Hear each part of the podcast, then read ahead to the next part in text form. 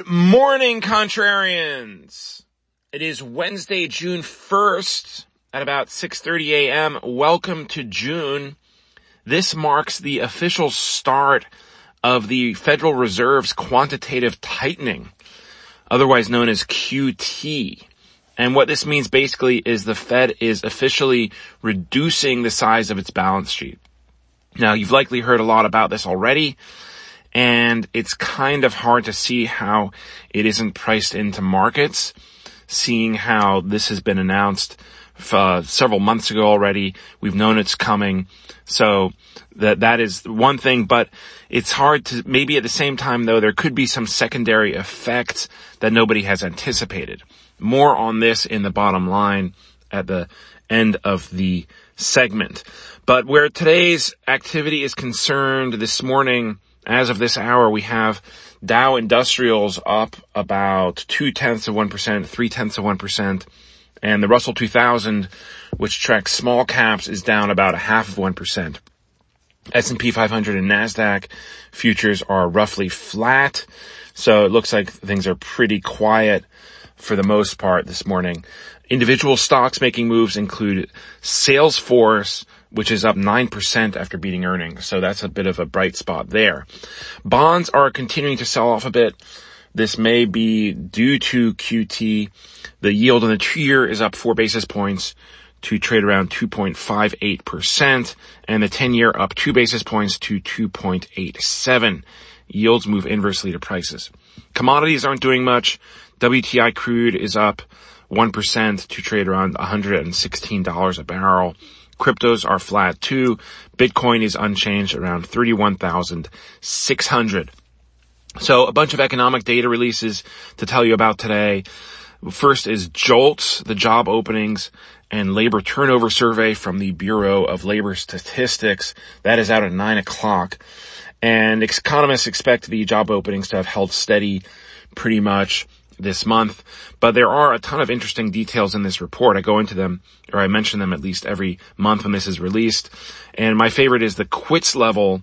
And this has also been one that, that's been cited by Fed Chair Jerome Powell.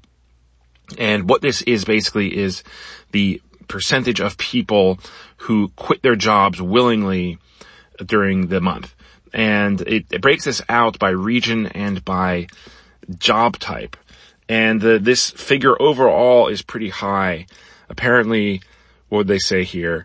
Um, a, a record four and a half million workers quit their jobs last month. That's 3% of the workforce. So people don't quit their jobs unless they have a more lucrative offer on hand or they have reason to believe that they can do something by themselves as individual contractors or starting their own business or trading cryptos or what have you. I guess real estate is a common one too. So um, that's an interesting, uh, interesting gauge of, of economic health. We know that U.S. employment is in very good shape, and this would kind of support that. So that's one thing that I watch, but there's a bunch of stuff in there.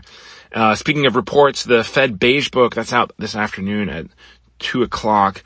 There's no survey number for this. There's no number that comes out of it. It's just a report from each of the Fed's 12 districts. There's only eight of these each year. This is the fourth.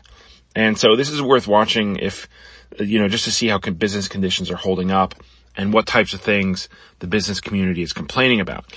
And one would expect this is going to be inflation, higher input costs to be one thing that's front and center here. Um, a couple other things going on.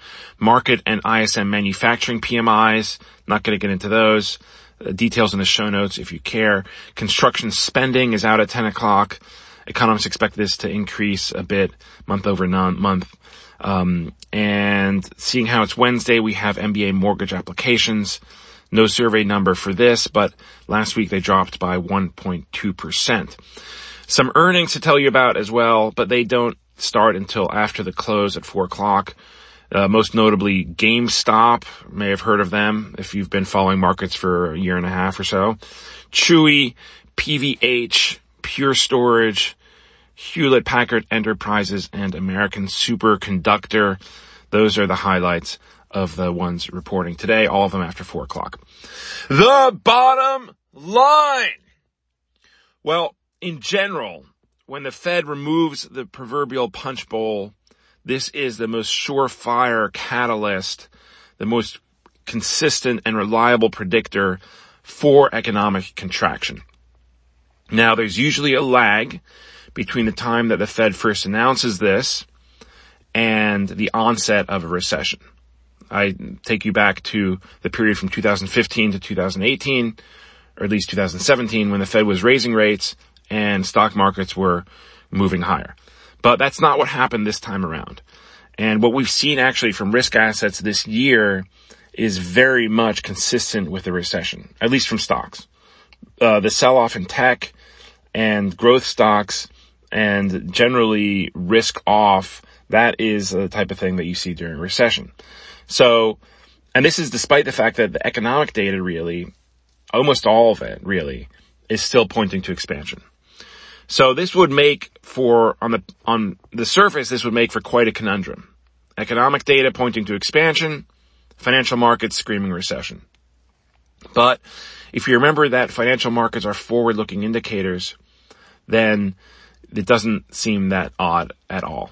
Because markets are pricing in a recession because markets know what happens when the Fed removes the punch bowl and tightens monetary policy.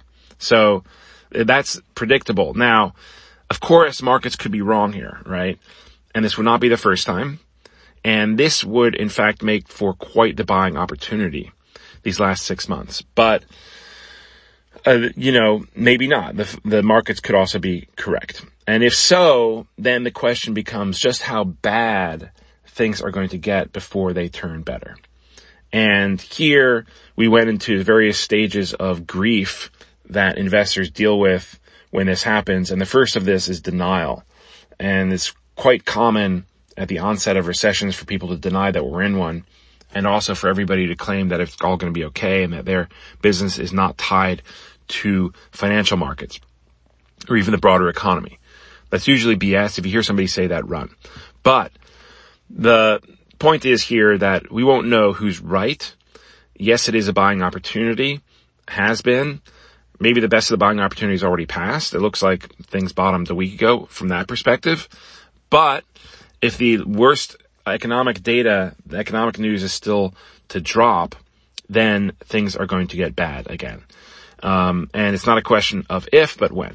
So that's what we're looking at here. Whatever your views on this, remember to do your own research and make your own decisions. And with that, I leave you for today thanking you for supporting the podcast, although I am going to make today's episode free.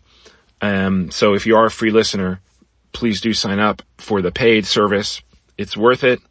Um, and there, there are refunds available if you find it isn't worth it.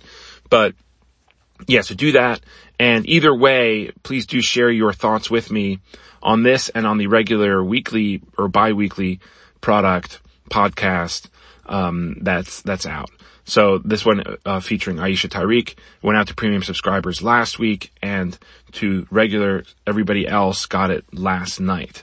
So do listen to that. Let me know what your thoughts on that as well. You can send this to contrarianpod at gmail.com. I've spoken long enough today, so I will shut up and look forward to speaking to you again tomorrow. Bye.